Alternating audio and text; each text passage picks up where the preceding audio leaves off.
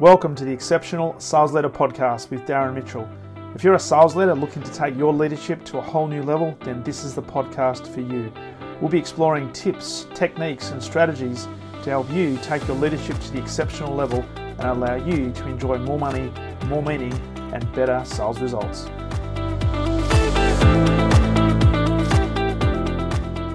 G'day, welcome back. Darren Mitchell here, and you're listening to the Exceptional Sales Leader Podcast, coming to you live from the Macedon Ranges here on Monday, a brand new start to a brand new week.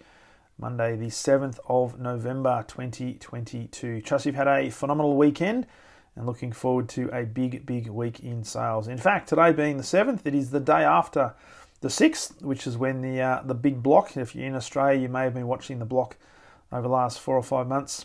Uh, it's a program for those of you who are outside of Australia, you probably have no idea what I'm talking about. It is a, a, competition where five couples actually compete against each other by renovating houses and they auction them off at the end of the series. And for the first time ever, these guys are doing a tree change up in the Macedon Ranges, about 10 minutes from where we are.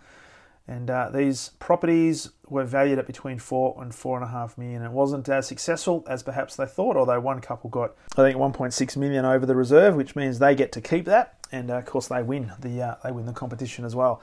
But uh, yeah, lots of things happening around the Macedon Ranges over the over the last few months, and there's been lots and lots of new people coming into the area, which is which is great for the uh, great for the town because uh, they spend money at the local businesses. We just hope that uh, as locals, we do not le- lose the Gisborne charm or the, the Macedon Ranges charm, which is a nice little country feel. So, with that said, welcome to today's podcast. And before we jump into today's topic, just a quick reminder as we always put out on the first episode of the week, if you haven't yet subscribed to the show, please press the subscribe button on the platform that you're listening to. If you happen to be listening on the Apple platform, please press follow. That will enable me to let you know when new episodes are up and ready to be listened to and digested. And of course, if you can do me a favor and rate the show as well. And if there's some comments that you'd like to put in there, that would be greatly appreciated as well because it does make it a lot easier for others who are just like you, trying to get information, trying to get some inspiration, trying to get some tactics and strategies and everything in between around sales and sales leadership to more readily and more easily find the show. So, love it if you are able to do that. So, in today's episode, I want to talk about legacy. And I put a post on to LinkedIn last night. And the question I'm going to ask is what legacy are you creating? It's a question that very, very few people tend to ask themselves, especially when most of us, particularly as leaders, we are caught up in the busyness of doing stuff. Now, I often talk about the difference as leaders uh, and look, every every single leader pretty much on the planet will have a to-do list, but they don't necessarily have a to-be list. In fact, I could probably count on one hand the number of leaders I've worked with over the last five or so years who have actually sat down and really consciously thought about who is the person I need to be today in order to be the best possible leader for my team that I can be. And that comes down to a to be list or being.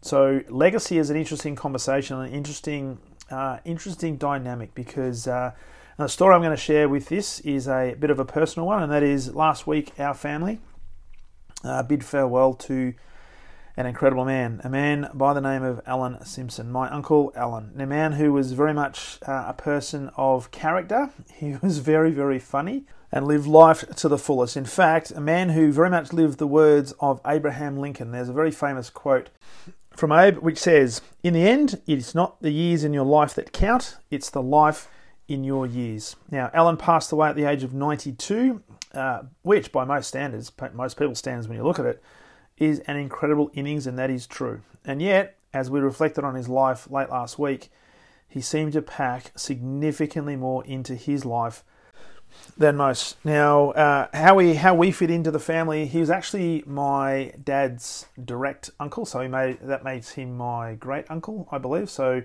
my father's mother and Alan's uh, wife were sisters. And even though I knew all of my life, what I didn't have is an appreciation of his upbringing and some of the background story that made Alan who he was. And, and the whole point of this podcast and the point of, of the LinkedIn post last night was to think about the legacy because he has created an incredible legacy. Now, it was only on his 92nd birthday, which was in, I think, early August, that we started to find a little bit of the backstory of Alan the man and some of the trauma and some of the challenges that he had to deal with as he was growing up. And what we didn't know was that at the age of 10, his father was fighting in the World War. In uh, he was actually in Papua New Guinea as part of ground crew, and when there was uh, fighting in Papua New Guinea, he was missing, presumed dead. His mother was looking after uh, Alan and his three siblings here in uh, here in Victoria, and one day set out to do some shopping and said to the family, "I'll be I'll be back shortly," only to never return. So at the age of ten, Alan had to grow up very very quickly, almost overnight. He was the eldest of four and his mother walked out on him. Now, they were placed in an orphanage, and thank God there was a, a family that had known uh, Alan's particular family for a while who uh, got all the kids back out of the orphanage and put them back together. And then finally, Alan's father was found and spent four years in a repatriation hospital before he was able to be reunited with his kids. So some of the some of the trauma that Alan had to go through in his early years uh, built up a level of resistance, but we never knew about it because he was always such a, a jovial, happy, uh, really engaged sort of individual. Now, as he was approaching the age of 15, because of his upbringing, he was actually quite quite malnourished, so fairly small. And somebody said to him, "Hey, you'd, you'd make a good jockey." And he'd never really even contemplated being involved with horses. But at the age of 15, uh, took on and became an apprentice jockey, getting paid nothing and in terms of his worldly possessions, he had one pair of pants, one pair of slippers, and that's about it. In fact, he had to sleep in the stalls with the horses. But over time, despite the hardships, he forged a very, very strong reputation as a natural horseman and quickly established himself as a trusted jockey. Now, from those humble beginnings, from those harsh beginnings, he actually started to forge a pretty successful career both in Australia and overseas as a jockey, riding some of the uh, some of the great horses, and in that process enabled him to provide a great level of financial security for his family. In fact, there was one story that was shared on Friday where he was doing so well that an owner of one of the horses decided to tip him $2,000, which at the time enabled him to pay off half of his house such was the amount of uh, amount of amount of money that that represented back in the day. And this came from sheer hard work and persistence. Now, one of his proudest moments, though, uh, with all the success he had as a jockey over 30 plus years, his proudest moments and his proudest achievement, though, was always his family and his closest friends. And even though I was too young to see him ride, I did have the privilege of witnessing the impact that he had on others throughout his life. Now, he was a genuine human being uh, devoid of any pretentiousness, and had the capacity to communicate with anyone and have them literally eating out of the palm of his hands. Now, there was a number of stories that were shared at his funeral where he worked for many, many years as a driver in a publishing house and would have to call on uh, accounts and would be speaking to people anywhere from from the janitors to the customer service agents to the executive assistants and often to corporate CEOs. And what was always said about Alan was didn't matter which position you had within the organization, it didn't matter where you sat on the hierarchy, he would treat every single person exactly the same.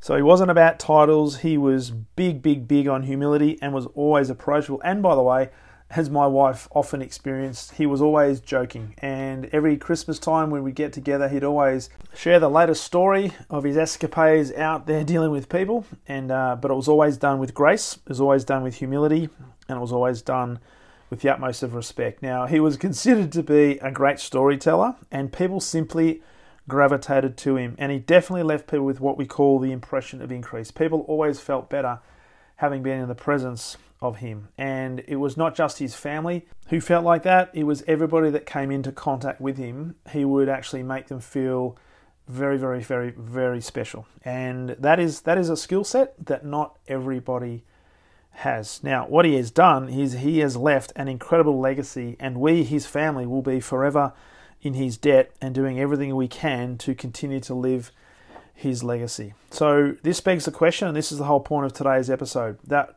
what legacy are you creating as a leader, as a leader of people, as a sales leader, as an individual, as a human being? What legacy are you creating? Now, this is a question I've continued to contemplate, but uh, it's when we lose people who are nearest and dearest to us that we often uh, double down on that conversation and start to really delve deeper into that sort of conversation. And it's something that I've been considering even more over the last few days.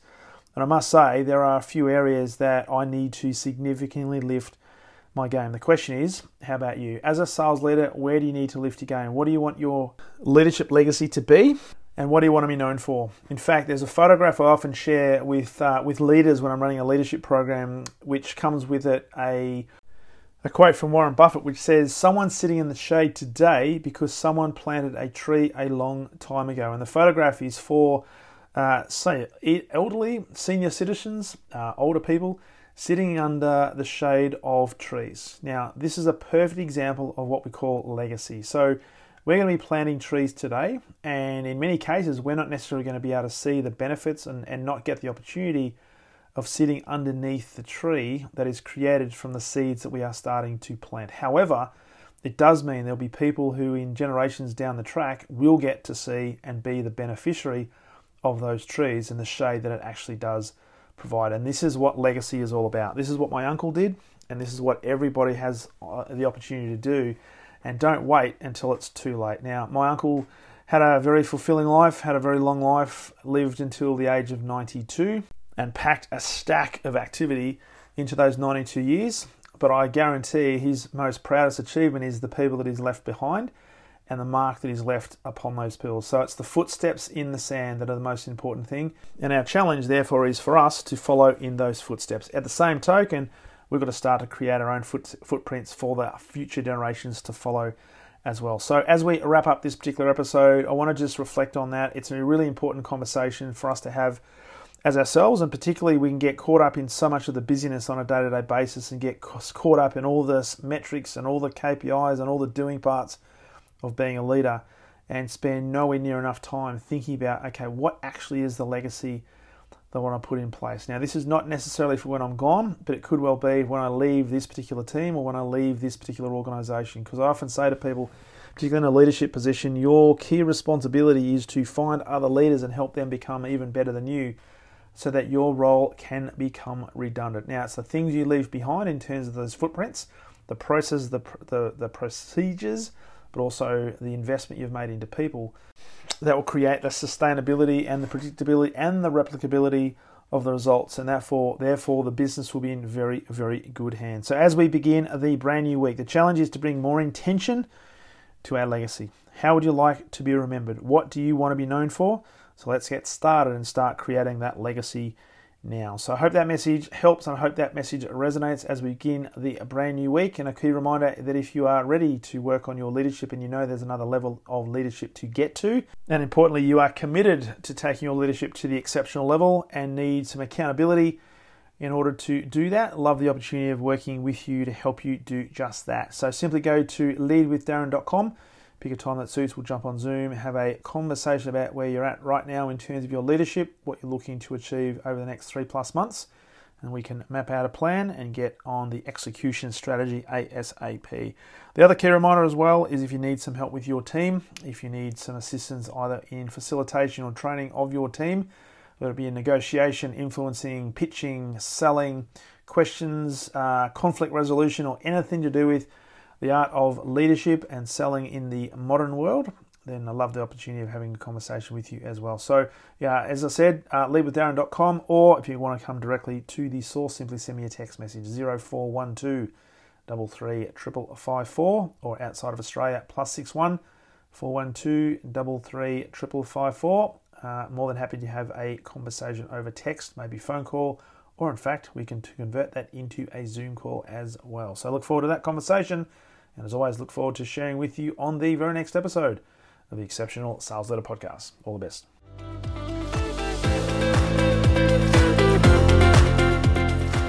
Thank you for listening to the Exceptional Sales Leader Podcast. I trust the information in this episode has been helpful in your journey towards becoming exceptional.